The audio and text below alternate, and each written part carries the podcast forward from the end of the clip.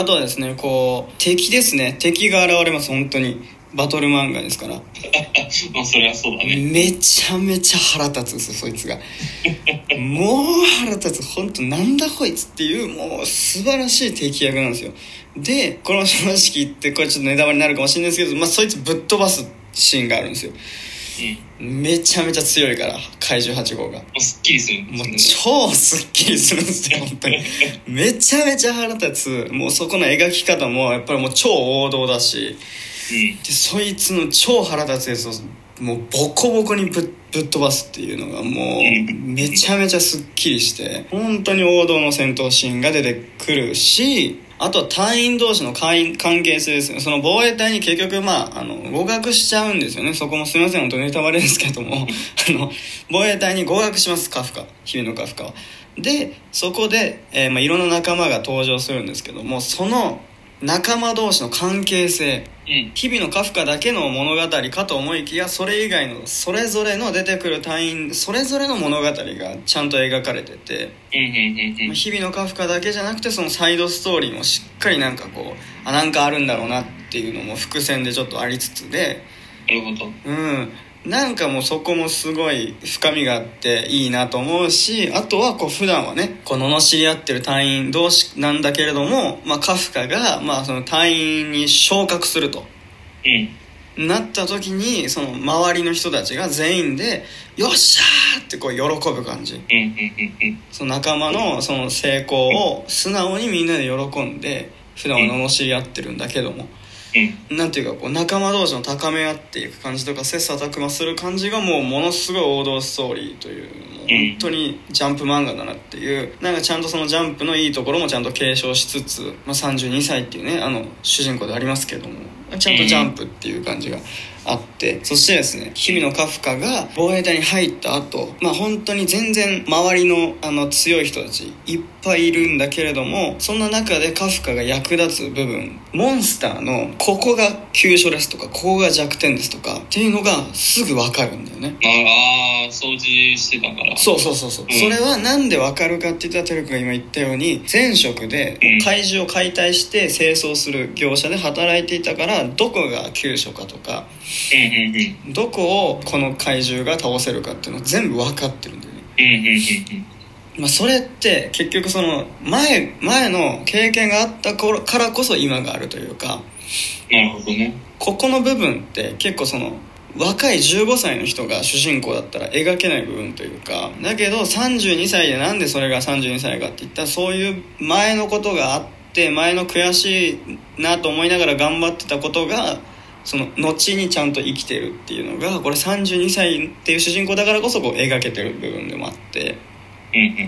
これもねその頑張ってたら後にどっかにつながるんだよっていうのをなんかこうねこう教訓じゃないですけどなんかこう伝えてる描かれてるいいところだなっていう怪獣8号の魅力の一つだなと思いました、そしてですねまあなん。で怪獣8号取り上げたのかっていうと僕らうん。天然ムーブメンツにも実は関係してる嘘でしょ？本当に？部分があるんです。だから今回取り上げましたよ私は。主人公いろんなねそのサイドストーリーがあって登場人物登場すると言いましたけれども、えーうん。ある登場人物一人登場人物。出雲春一っていうね登場人物が登場するんですよね。でですね、まあ、この出雲春一簡単に、あのーお話しさせていただきますとこう、まあ、怪獣兵器の国内最大手まあ、怪獣をね倒すための兵器を作る、まあ、国内最大手もう言ってみれば、まあ、トヨタとかね日本でいう、まあ、それぐらいのもう超大手の出雲テックスっていう会社の御曹司なわけですよね。その出雲春一っていうの。いい名前だね。いい名前ですね。そいつがこうね日々のカフカのまあこいつもね隊員として一緒に切磋琢磨する仲間になっていくんですけども、うん。まあ、これ実はですね、まあ、あの我々天然ムーブメンツの出身島根県島根県には出雲市というね場所がありまして。あるね。ってなってくるとですよ。これ出雲っていう名前がねうん。付けられてますから。はいめちゃめちゃゆかりがあるってことですよいやいやね。いやいやいや。いやいやいやいやいや。はい。そんなこと言ったらありがとうございます。ないやいやありがとうございます。これね本当申し訳ないんですけどもこれは申し訳ない。島根って言っちゃうとねダサいみたいなことを言う人がいるんですよ。いや待て待てと。出雲。出る雲と書いて出雲めちゃめちゃかっこいいですからこれ。これはこれ本当申し訳ない。ここだけは言わせてもらいます。出雲ってめちゃめちゃかっこいいですからね。出る雲と書いて出雲って読んじゃうっていうところがもう。だから確かにね島根出身っていうよりか出雲出身の方がねやっぱね反応いいよで多分この「出雲」って響きがかっこいいのでこう使われてるっていうね部分もねあると思うんですよ。うん。なんですけど出雲って言うとですねこう割とですねこう全国的に見ても割とこうファンタジー色強めな地域なんですよね。でまあまあ神話のね。そうそうそう、ん。神話神の話と呼んで神話と呼ばれる物語が多く存在するんですけどもまあこうもちろん響きがかっこいいっていうことはね多分作者の方もこの地名を取り取り上げてくれたんじゃないかなっていう部分もありつつですけど、まあ、それだけじゃなくてこうなんかねこれなんか出雲関係していくんじゃないかなってこう僕は睨んでるわけなんですよねこの考察ですこっからは。怪獣8号考察。おお名前から。まあまあ聞いてくださいよ。ね。これねあのもう僕読んでいくとちょっと気づいてたことがあったんですけど登場人物の名前出雲春一だけじゃなくてですねいろんなとこにマークで出雲出雲出雲って結構出てきてるのよ物語。こへえれちょっとね意識してまた読む人は読んでほしいなと思いますけどもまあ、例えば主人公たちの腕章とかねその今から怪獣倒しに行くぞとか言ったらこう出雲とか出てくるわけよ。ボーンね、いろんなとこに出雲出雲出雲でここまで出雲出てくるとねうん。これなんか出てくんじゃないかなんかこれ伏線なんじゃないかっていうのをちょっとこう睨んでるわけです僕は。でですね出雲には、ね、さっきも言いましたが神話神の話という神話っていうのがあるんですけどそれ何ですか？それなんだそれと、ね、言ってる皆様。いやこれは聞いたことあるんじゃないですか。出雲でその神話登場してくる怪獣みたいなのがいるんですけどヤマタノオロチっていうのがね竜みたいななんか怪獣みたいなのが出てくるんですよこれね出てくるぞ。ヤマタノオロチ。山田の主が？なんかヤマタノオロチをさこう怪獣でさこうこれもう出てくるよこれ。まあまあまあまあまあありそうだよね。まあキングギドラっぽいもんね。そうキングギドラみたいな竜がいるわけですよ。もうほとんど怪獣ですよあれ。うん。怪獣いっぱいいるんだから本当島根県なんて。えそれ以外いる？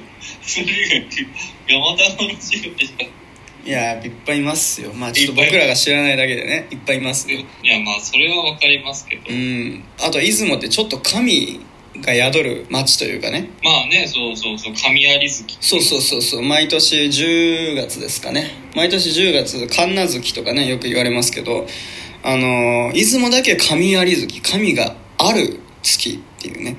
でっていうことはもう神全国の神様がそれはもう出雲に集結してるので出雲だけは神有月他の地域では神無月っていうねあの名前になってるっていうぐらいこう、まあ、結構神様にゆかりのある地域なのでなんかそういう要素ももうなんかこう 出雲がこんだけ出てくるんだったらこれなんか絡んでんじゃないかなっていう。これなんで出雲なんだろうっていうここもちょっとなんかちょっとこう島根県民としてはちょっと気になるところでありますよやっぱり。まあまあ確かにね。確かに、うんまあ、ドキッとするもんね。うん。出雲が出るそうそうそう。だからちょっとこれなんかね、まあ、今後もちょっと期待しつつで僕ら怪獣8号を追っていきたいなと思いますけども。となんか出雲と関係してきたら面白いなと思うね。うん、ということで、まあ、そんな関係なしに、まあ、とにかくめちゃめちゃ面白いし、まあ、もう各所で絶賛されている漫画うん。なんですけども実はまだまだ物語これ本筋には入っていません。伏線がもうばらまかれまくってます本当に。うん。もうほとんど回収しないままもうどんどんまだ進んでいる状態なのでうん。まあっていうか3巻しか出てないですからもう。まあそれはところだよね。そうです。まだだから読んでない方今ならもうまだまだ間に合うのでもう今のうちにもう最新刊までも一気読みしてみてください。めちゃめちゃ面白いんでね。今ならまだまだ間に合います。もう絶対にこのね来ますから次に来る漫画としては。うん。これはもう僕らの意見ではないです。もう世間の意見です。これはもう本当に。世間の意見がもう次に絶対に来るとねうん。言ってますからこれもう絶対に今のうちに最新話まで一挙にしてという感じでございます。もういろいろありますよ。カフカの口に入った生き物って一体何なのか。あれはあれは一体何者なのかとかね。人型怪獣、まあ、1号から7号でまだ出てきてないですけど1号から7号は何だったのかとか、まあ、新たに出てくる怪獣9号ね。人型怪獣この企みって一体何なのかとか、えーまあ、普通の人間にじゃあこの後戻るのかどうなるのか。とか、まあ、戻るとしたらどんな方法があるのかなどですね。謎多き余白がたくさん残されながらも伏線ばらまき散らしてですね進んでますのでもうこれかなり長編になるんじゃないかってもうめちゃめちゃ期待しても間違いないんじゃないかと思いますんでもう本当にあの、まあ、異彩を放ちつつ、えー超王道ストーリーなのであのいろんな方がね楽しんで読めるんじゃないかなと思いますということでこっちの方ねぜひぜひ読んでいただきたいなと思いますけども今回はここら辺でねテレビラジオ終わりたいと思います、はいてるくんありがとうございました。本日もりがとうございましたはい、ということで本日はここまでにしたいと思います。この番組は Apple Podcast、Google Podcast、Spotify、Amazon Music、ラジオトークの5つの音声配信サービスで配信しています。